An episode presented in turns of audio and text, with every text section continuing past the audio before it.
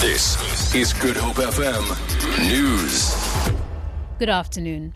Parents of protesting University of the Western Cape students, together with the Western Cape Religious Leaders Forum, have raised the 45,000 rand needed for bail for students who were arrested yesterday. The students were earlier granted bail of 3,000 rand each in the Bellville Magistrates' Courts. Addressing a media briefing at NUMSA's offices in Bellville, parents expressed their support for their protest action. UWC student leader Lutfolo Bile says they have never been violent until the police and security shot at them. She says it's not the culture of the Fees Must Fall campaign to be violent. She has described as unfortunate the violent incidents which took place on campus yesterday, saying the institution is their home. More than 20 structures have been destroyed in a fire that has broken out in the Izamayeto and Mandela Park informal settlements in Hout Bay. Fire and rescue spokesperson Theo Lane says the fire has not yet been contained. Lane says firefighters are still on the scene battling the blaze. At the moment we're dealing with a fire in Izamayeto, Mandela Park in Hout Bay, where we've got just more than 20 structures that are affected by the fire. No injuries have been reported and the cause is undetermined at this stage.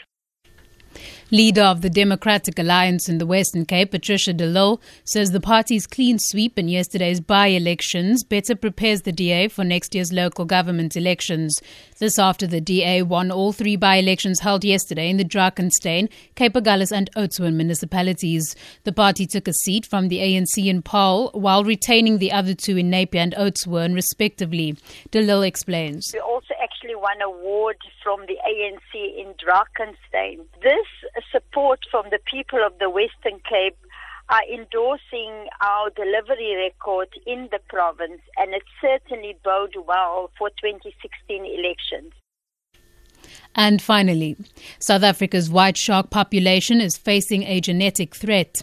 That's according to a major research project by the Department of Botany and Zoology at Stellenbosch University. The researchers found that 89% of the white shark population share the same gene sequence. Genetic diversity is important for the survival of a species.